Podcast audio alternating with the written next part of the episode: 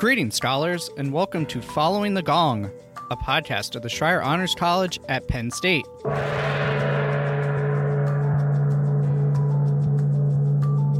Following the Gong takes you inside conversations with our scholar alumni to hear their stories so you can gain career and life advice and expand your professional network. You can hear the true breadth of how scholar alumni have gone on to shape the world after they rang the gong and graduated with honors, and learn from their experiences so you can use their insights in your own journey. This show is proudly sponsored by the Scholar Alumni Society, a constituent group of the Penn State Alumni Association. I'm your host, Sean Goheen, class of 2011 and college staff member. If this is your first time joining us, welcome. If you're a regular listener, welcome back.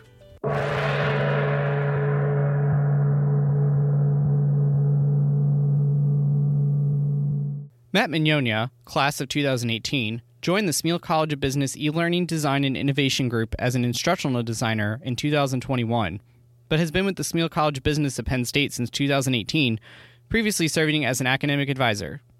Matt earned both his degrees from Penn State, an MED in Learning, Design, and Technology from the College of Education, and a BA with honors in psychology with a minor in Italian from the College of the Liberal Arts, both in 2018. While ELDIG is Matt's first formal role as an instructional designer, his professional career has re- revolved around supporting students in designing education. He has taught middle school in Pennsylvania and Texas through Teach for America, designed and TA'd an undergraduate course as a Penn State student, and served students as an academic advisor not just in the Smeal College of Business, but also the Division of Undergraduate Studies. Matt was also a member of the Presidential Leadership Academy during his undergraduate career.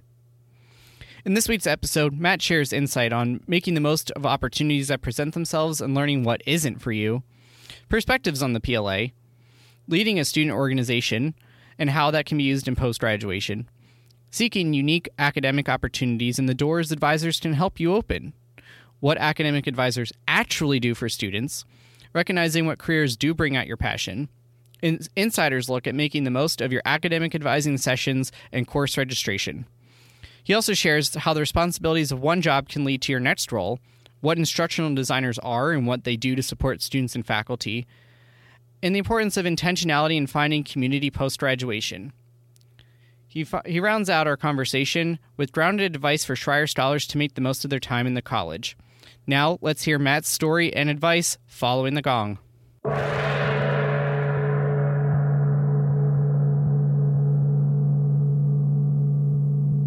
Matt, thank you so much for joining us here on Following the Gong. Really appreciate you coming on. Now, you're a younger alum. You've only been out of school for just a few years, um, but you've already had a really tremendous and broad experience in education. Was it your interest in education that brought you to Penn State and the Schreyer Honors College, or did you discover that interest after getting to campus? Yeah, it's funny. I, I it definitely didn't bring me to Penn State. I mean, Penn State obviously has a fantastic education program. My girlfriend's a member of that, or was a member of it. She graduated from the School of College of Education. But I honestly didn't even really discover my education interests until extracurricular activities I did through Penn State um, and just work that I had done after Penn State. When I was a Penn State student, I applied to and was accepted to Teach for America. And so that's kind of where I started out. I was teaching fifth and sixth grade science in Houston and San Antonio, Texas. But also, one summer uh, the summer of 2017, I wanted to stay in state college over the summer because my girlfriend was there as well. And I applied for an academic advising position in the College of DUS because they have lots of students coming in over the summer for new student orientation. And I got accepted to that. And I did that. And that job was really just an excuse to be in state college and earn some money simultaneously. Um, but I was doing that job and I kind of realized, oh, this is actually really interesting that and my teaching through Teach for America were the two instances that really opened my eyes to just being in education, both like K 12 and also higher ed. You actually graduated from the College of the Liberal Arts with a degree in psychology. So, how did you find that experience, that degree, set you up to go into education? And I do want to go back to those co-curricular opportunities in a moment, but I'm curious about the psychology degree for our students who are considering or are majoring in that discipline. Yeah, so I honestly am probably not like the picture perfect liberal arts psychology grad in that I I kind of went into psychology because I honestly really didn't know what else I wanted to do or what I liked. Um, and I I spent a year in a lab, uh, like a cognition and action lab with a faculty who's now at a different university, and that kind of helped me realize that like lab research wasn't for me. And i knew i didn't really want to be a psychologist either but it was still the major and area that i just had the most interest in. So I would really say that being in that major, it helped me be okay with the many different unexpected twists and turns that my career would eventually have because I knew I wasn't really going into anything that you would have to specifically major in psychology for. Um, and, you know, I certainly really enjoyed the major and I learned a lot, but I wasn't in the major with the intention of being in a very specific place and that's kind of how it's played out too. I've kind of hopped around a lot of different things. And I think you hit on something I've heard from other guests on the show previously, which is sometimes you go into something and you try it, like that lab work, and you discover that it's not for you. And that can be just as valuable of a learning opportunity. In addition to being in psychology, and we'll get into your unique graduate work in a minute, but I want to stop and focus on your co curriculars.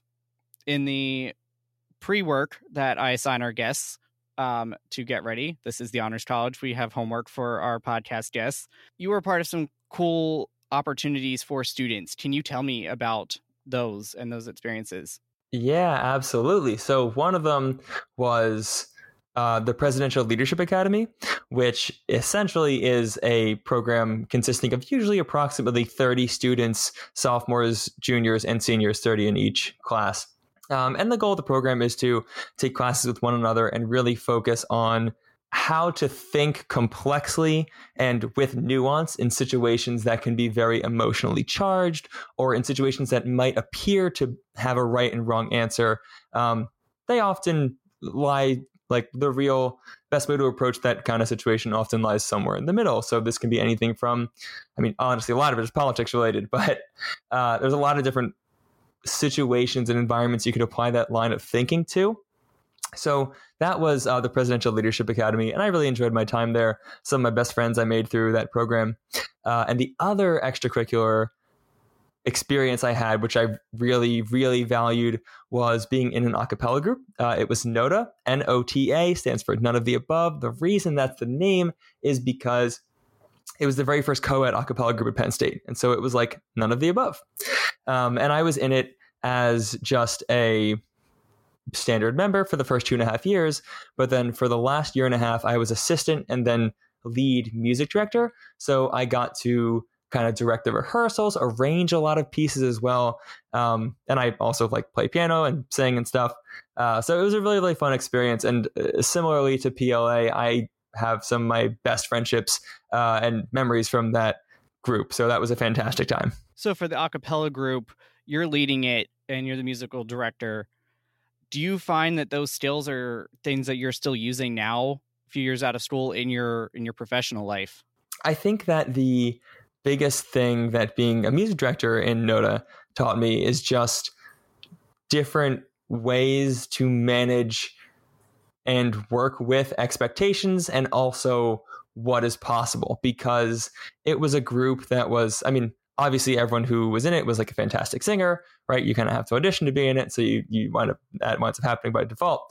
Um, but not everyone had the same ability to sort of read music or uh, perform with like minimal practice. So there was a sort of balancing act between what is the height I can push everyone to within our two practices per week um, versus what is actually attainable with just two practices a week. And I don't think I did.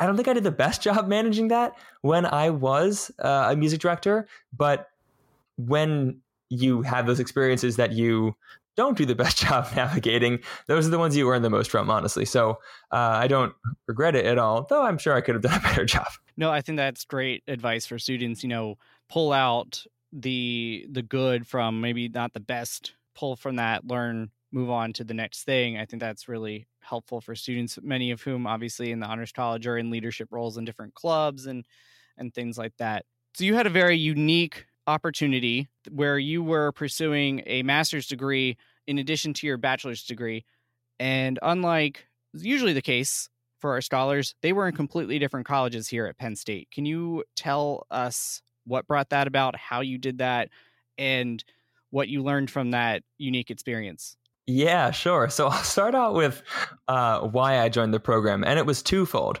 Um, the first and most important reason uh, was that I found an advisor here in the College of Education that I really liked. Um, I honestly don't remember exactly how I found him. I know it was, I think I had run into someone who I met through a class, and I really liked what he was doing. I kind of talked to him after, and he told me to like speak to his advisor, and I did, and he and I got along. Um, to the point where he encouraged me to apply for the program. Um, so that was the the biggest and uh, by far the most influential reason. Um, the second reason, though, is that my mom, uh, coming from a purely business background, was 100% convinced that you can't get a job with only a psychology degree. And so she wanted me to have something else. Um, and this happened like at a conversation in Christmas during my junior year when it would have been too late to switch majors. Uh, so I was like, okay, mom, you this isn't true, but I have good news for you. I'm also joining a master's program. so those were the two reasons. Um, certainly, like the biggest one was the advisor that I found. Um, but yeah, that was like work the ability to work with him and his mindset. The ability to work with my advisor was what made the master's program worth it. Because if I couldn't have worked with him, I probably wouldn't have done that program. He gave me a lot of flexibility, allowed me to do a lot of independent studies and follow the ideas and paths that I was really curious and passionate about. And I think that speaks to the value of getting to know your faculty, getting to know your advisors. And that program led you to an opportunity to be an advisor yourself. Can you tell us a little bit about that opportunity that you mentioned in the beginning of our conversation? Yeah. Well, so the first thing is that it's funny that I wound up in that, and it was kind of lucky because on the HR hiring site, there was, you know, they have like the qualifications, like the minimum qualifications that people have to meet to be able to be hired. And one of the the minimum qualification was like must have or be pursuing a master's degree. And I remember getting a call from the person who would eventually become my supervisor and she said, "Hey, we want to hire you, but you don't have a bachelor's yet you don't have a master's. We're not sure if we can. And they later learned that because I was pursuing a master's degree and the minimum requirements didn't say you need a bachelor's degree, they were able to hire me. So that was really nice and it worked out. But uh, when I was actually on the job, yeah, the job, I mean, so obviously, you know, so many students are starting at Penn State in every single class, and a lot start in the Division of Undergraduate Studies, DUS. I, I don't know the exact numbers. And it was a really fun experience to be able to one just help them kind of mathematically put the pieces of the puzzle together like if they're interested in these two colleges okay what are the overlapping courses? What are some general education courses that would count toward either major?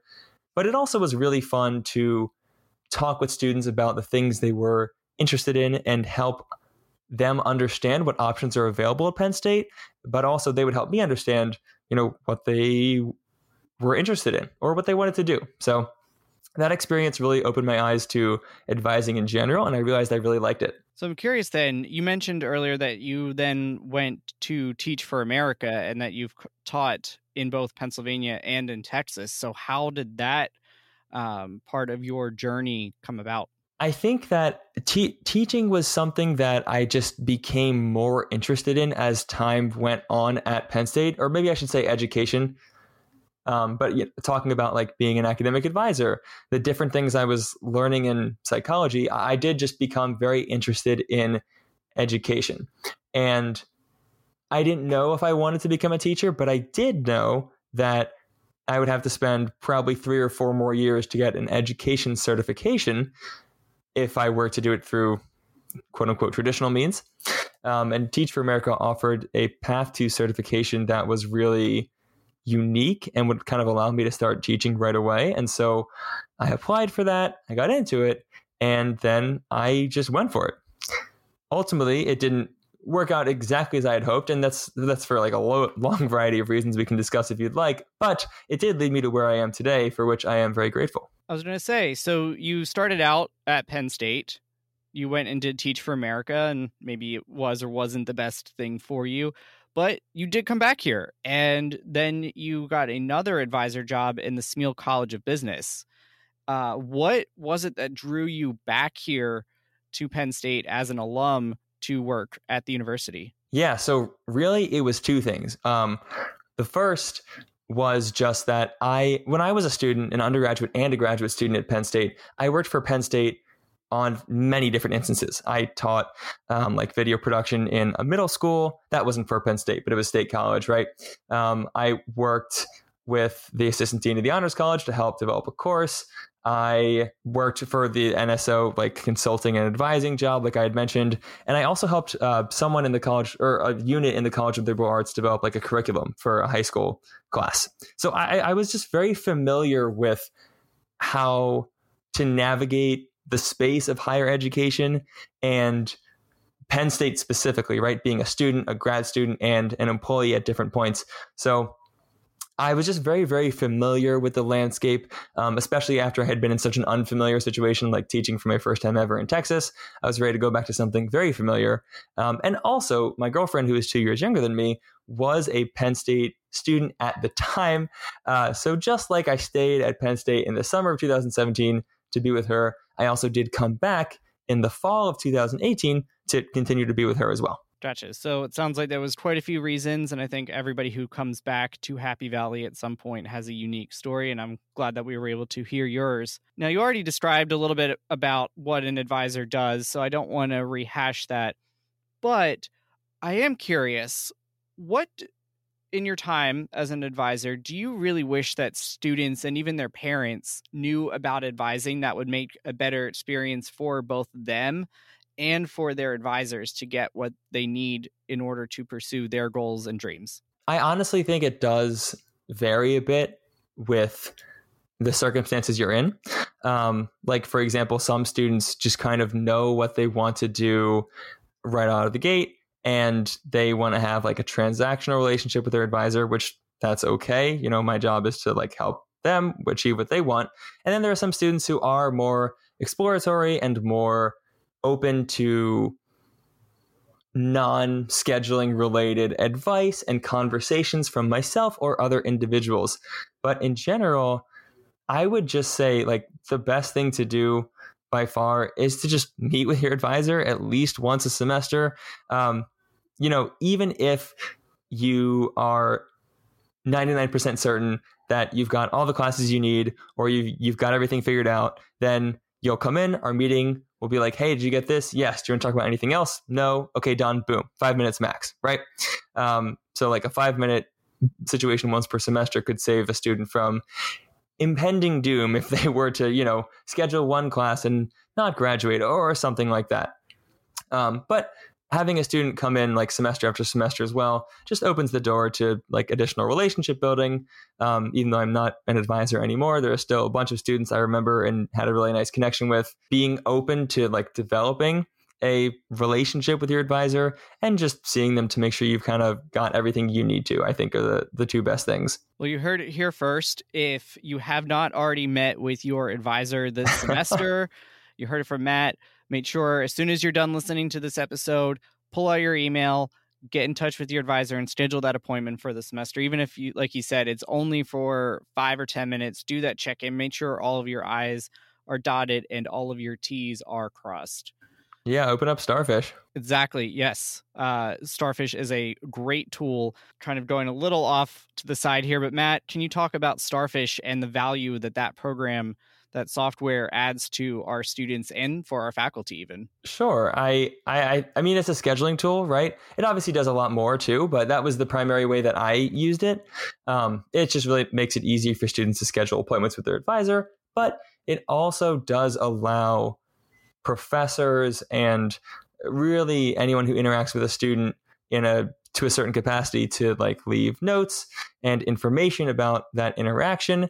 And so if a student is, say, coming up to University Park from a Commonwealth campus, you can understand what the student has been through based on the notes and sort of artifacts that other individuals have left for that student, even if you're just meeting them for the very first time. So it essentially just helps you to initiate that relationship on a level that probably is a lot higher than people who are starting and meeting from scratch Absolutely. That is a great tool for students. So make sure you're using that. Know that we, as staff and faculty here at Penn State, care about you and have things like that to make sure that you are succeeding. You put in the work and we will meet you there. So, final question on the advising before we dive into what I'm really excited to talk about, which is the learning and design side of things. Students, you know, every semester they have to pick their classes. Do you have any suggestions on strategies for our scholars approaching the what I hear from many is a favorite perk of being a Schreyer Scholar, that priority registration. Yeah, yeah, I do remember that. I, I had that as well. Um, I guess really all people on this podcast would have had that. Um, yeah, so I would say, I guess, two things. Uh, the first would be just schedule on the actual date that you're given the chance to. You're obviously able and welcome to schedule after that, but the earlier you schedule, the better your odds are of getting what you need. I was working in Smeal, the business college, and so a lot of those classes were really high demand. Uh, there's just a ton, a ton of students in Smeal, and so the students who were able to best craft their schedules were the ones who kind of scheduled on their date. You know, it shows you on the LionPath homepage when your scheduling date is. I would also email my students saying, "Hey, your scheduling date is available. Check it out." Um, so just be aware of that. And then the other thing I would say is err on the side of putting too much on your schedule rather than too little. I've met with students many times say like a week or a month or even two months after their scheduling date and i'll say hey so you could have scheduled in like march or whatever how come you don't have anything on your schedule right now and they usually well, they might say they forgot, which goes back to my first point. But um, sometimes they also say like, "Oh, well, I didn't have the chance to meet with you, um, and so I didn't really know what to put on there." And I get that in theory, right? But the way Lion Path works, it's so much easier to remove things you don't want than to add things you maybe don't have. Because if things are full, then you go on a wait list. If there's a wait list, and then you hope, right? Um, but if you put like six things on your schedule and I say, hey, you don't need these three, well, then you've got three that you need. So just be on top of the dates where this is all happening and err on the side of scheduling too much rather than too little because it's extremely easy to remove classes. And usually, depending on the class capacity, it can be really tricky to get into classes you don't yet have after your scheduling date. If you need to hit rewind and listen to the last few uh, comments there from Matt, go ahead and do it. We'll be waiting for you on the other side. That was some really spot on uh, assistance for our students. So please make note of that. Now we're going to transition the conversation to your current and newest role, which is in the instructional design space, to use kind of the industry term. Can you tell us what drew you to that side and what actually you do as an instructional designer. I think coming out of COVID, uh, as the pandemic has accelerated online education, be curious to know anything and everything about the field that you are in now. Yeah, so I initially got interested in this field. Well, funnily enough, that's this is actually the degree that my graduate program was in. I didn't really have interest in this job until, funnily enough, I was working as an advisor because one of the things that I did as an academic advisor in Smeal, obviously advising students, but on the side, you also do your own um, programming. And different people have got different programming. Some people run events for prospective students, some people run events for current students. One of the programming responsibilities that I took upon myself was essentially the work of instructional designers. Um, I, I, was creating a course actually for advisors at the Commonwealth campuses to help them advise Smeal tracking students because the Smeal entrance to major requirements are, I would say, probably the most complicated out of all of the entrance to major requirements throughout University Park. Um, just from my experience as an advisor, they are kind of complicated. Still doable, but a little complex. So I was creating this course. I was working with this team. Um, I was designing all this content, and then I just kind of realized, oh, hey, I'm doing instructional design work, and someone actually mentioned to me, someone on my team mentioned to me, hey, you should like look into LDIG. I don't know if he meant you should apply to it or you should just see what it's all about. Um, but that team, LDIG, which stands for e-learning design and innovation group, uh, is now where I wound up working. So funnily enough, I got that instructional design sample from my academic advising job. I know you're still relatively new in this role at the time of recording, but tell me about a day in the life, the kind of projects that somebody in this particular industry actually does and knowing that it's a kind of a newer industry help illuminate that for students who may find this of interest to pursue as a career path. Sure sure. So like you said i have been in this just basically a month and four days so i'm probably not the best representative for it but i'll take my crack at it. Um, so I I personally think of instructional designers as kind of like the intersection between tech support and instructors. Um, we work a lot with the faculty in SMEAL uh, to help them understand like not only what technologies might be best for them to use, but also how to appropriately use those technologies to retain the like desired pedagogy for their class. And obviously there's a lot more online stuff now because of COVID, but even before COVID, you know, unless a professor was teaching like a 20 person class and had everyone submit their assignments to them via email, almost all professors are using Canvas, Penn State's learning management system. Um, you know, for graded assignments or discussion posts or the submission of essays. And there's also tools like Top Hat or different learning integration features within Canvas. And so a chunk of what we do is just helping them understand how to use certain technologies and not just like how to turn them on, but how to use them and integrate them into the way that they're teaching their courses to allow them to just pull more from students or really interact with and engage with students to essentially just make their class as enjoyable but also educational as they can. I think that's great. I'm in the SMEAL online MBA through the partnership with the World Campus, and I can attest to the value that you and your team bring to this space. I very much think you all are partners to the faculty who are often subject matter experts, but maybe not as well versed in the technology.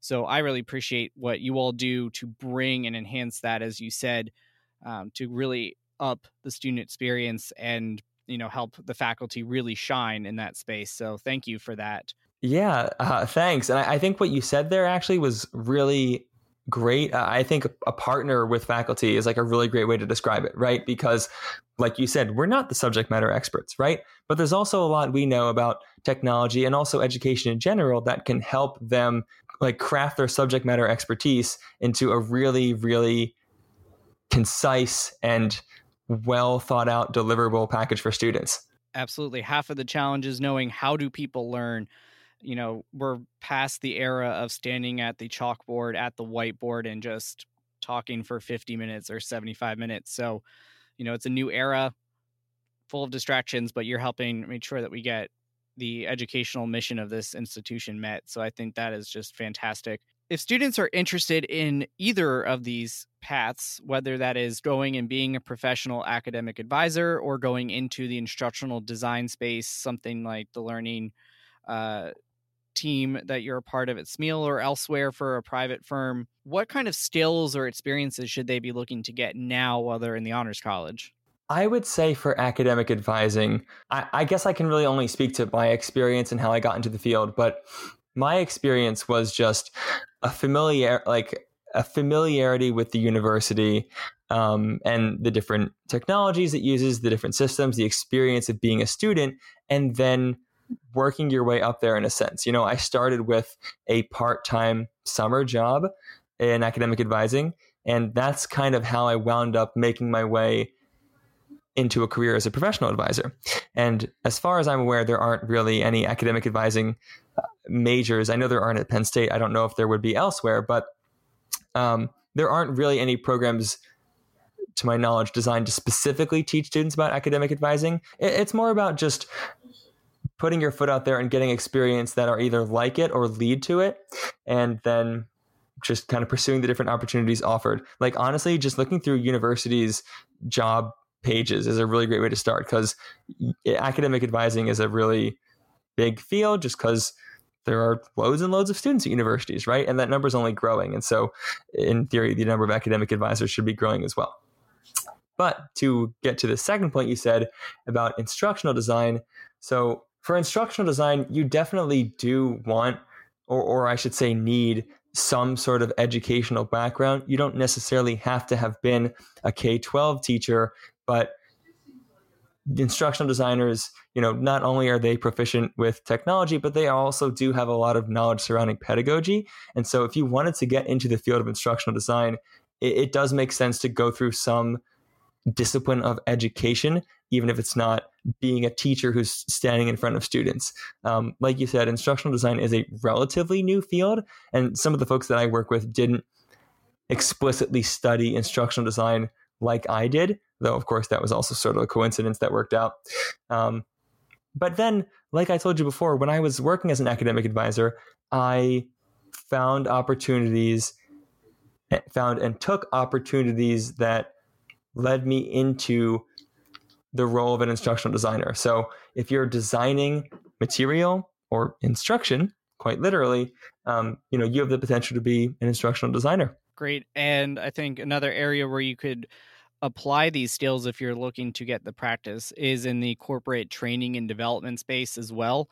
Uh, similar kind of profession and um, certainly an area to look down. And one thing, even if you are not interested in this field at all, uh, a nugget that I want to pull out from what you said, Matt, was go on to websites and look at job descriptions. That is really sage advice. If you are interested in any kind of industry, find those companies, look at what they are asking for, and begin to develop that. So, uh, really good point there. Going back to the fact that you are here in State College, you're a younger alum, you're only a few years out of school.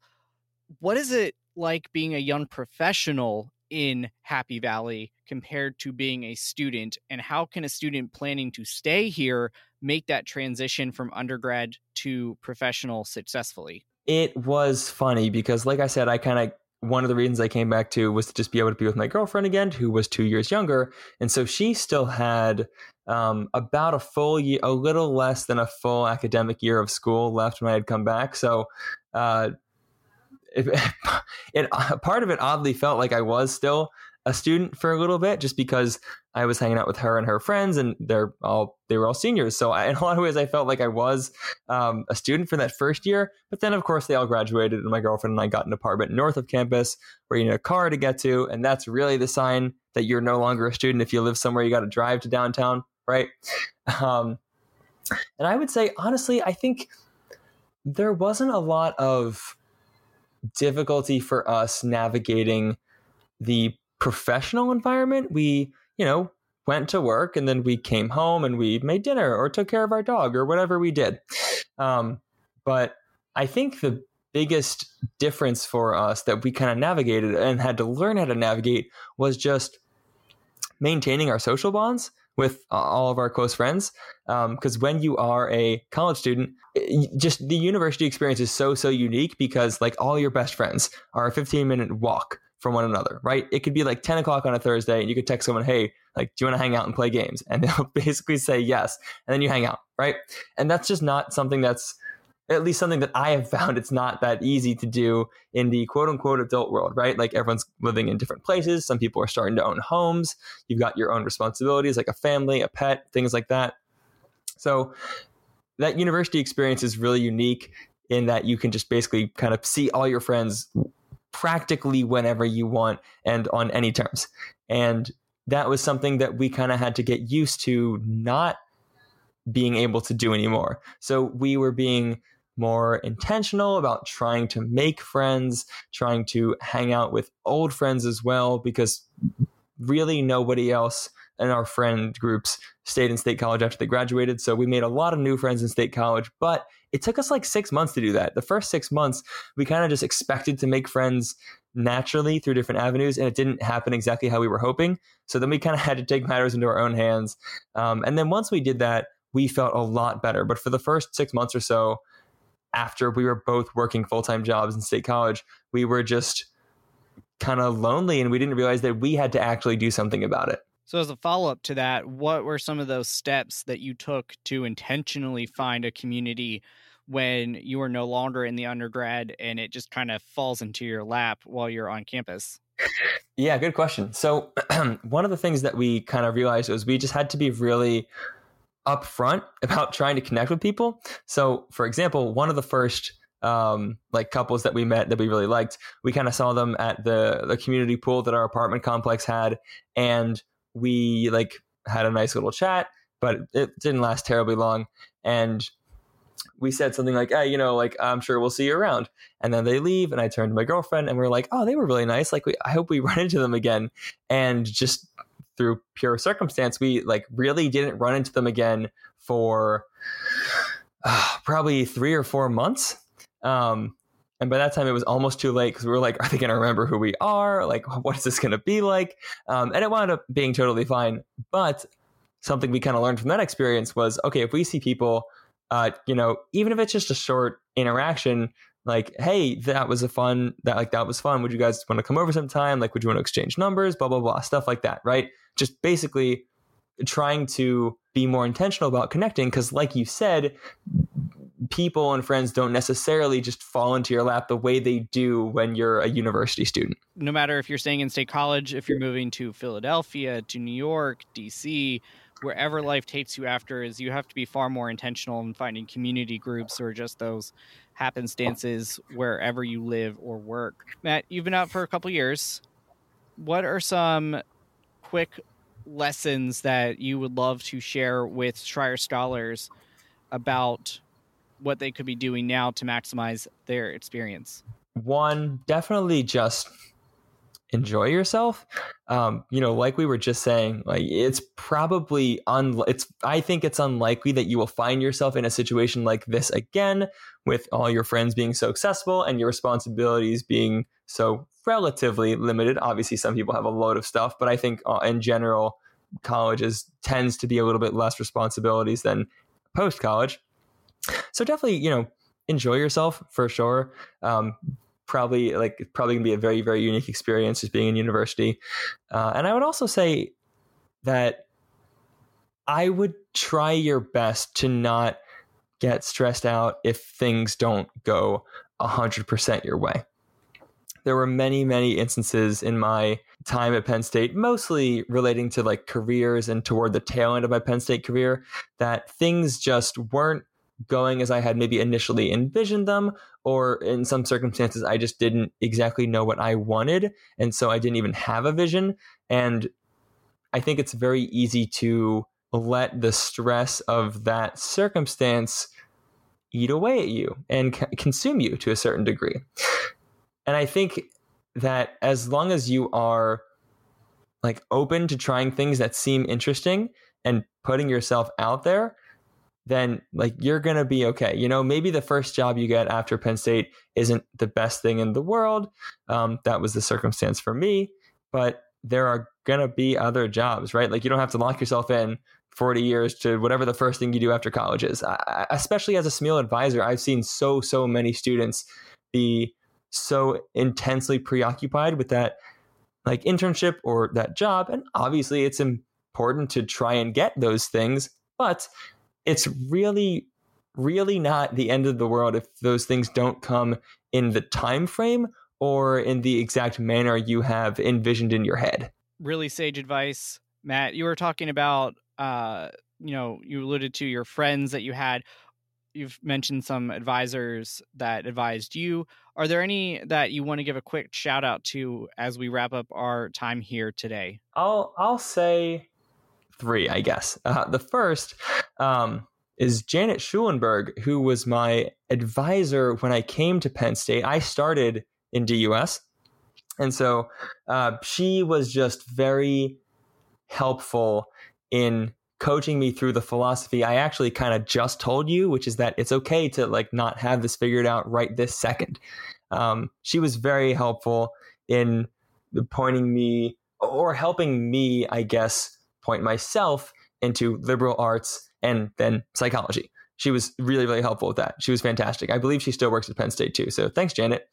And uh, then the other would just be Kyle Peck, my advisor in my graduate program. Like I said, he was just phenomenal with helping me, or rather enabling me to pursue the interests that I had instead of just kind of sticking cookie cutter to the program that I was in. Um, so I really valued that experience. And then, of course, lastly, I can't uh, go or let this end without just you know shouting out my girlfriend too. She's fantastic, just very supportive, um, and clearly, as was mentioned here, she's the reason I really did come back to Penn State. So she's probably the reason uh, that a lot of this has worked out so well for me. So thanks, Amanda. That's adorable. I'm glad that you mentioned her repeatedly throughout, so I'm glad that she gets a proper shout out here at the end. If a scholar wants to reach out to you, pick your brain on some of the topics that we've discussed today, potentially seek you out as a mentor, how can they get a hold of you? Yeah, absolutely. So honestly, best way is just my Penn State email. Um, I don't really check like LinkedIn too much. Uh, it's matt.mignonia at psu.edu. And you can just get the spelling from somewhere in the description, I, I imagine. Couldn't have said it better myself. That's exactly how I was going to put it. So thank you, Matt. And as is tradition here on Following the Gong, our last question. If you were a flavor of Berkey Creamery ice cream, which would you be? And as a scholar alum, most importantly, why that flavor? Yeah, yeah. Okay. So I saw this question that you sent me beforehand, and I, I spent some time thinking about this one, and I've got a good answer for you, I think. Uh, alumni swirl. So, first off, have you ever had that, Sean? Many times. Okay, okay, cool. So, one, um, I mean, one, I'm an alumnus. So, like, there's that. But two, uh, I remember trying that I think I was in actually like the dining commons when I first tried it because you know a lot of them have Creamery ice cream, and I re- I thought at the time that it was like cookies and cream or something. I don't know. I, I honestly didn't know what it was, but I think I took it accidentally and then like took a bite into it and it's got like a bunch of different things in it. I honestly couldn't even tell you. It's been so long since I've last had it, but it's got a lot of different things in it. And I was really surprised that I really liked it. And so I feel like it parallels my journey in that it was something unexpected that I didn't really know if I would like or want, but I gave it a try and I wound up really enjoying it and making the best out of it. So I would say Alumni Swirl. That is a great answer. I've had some other faults. Every time Alumni Swirl comes up, it is always that it's really surprising the combination of things and how well they work together. So kudos to our colleagues over at the Berkey Creamery on that Penn State staple. Great answer on that. And I think that is a great way to close out. Matt, thank you so much for coming on and sharing all of your great insight on academic advising and instructional design. These are great opportunities for students to look into. Really appreciate you coming on Following the Gong today. Absolutely. Thanks for having me, Sean.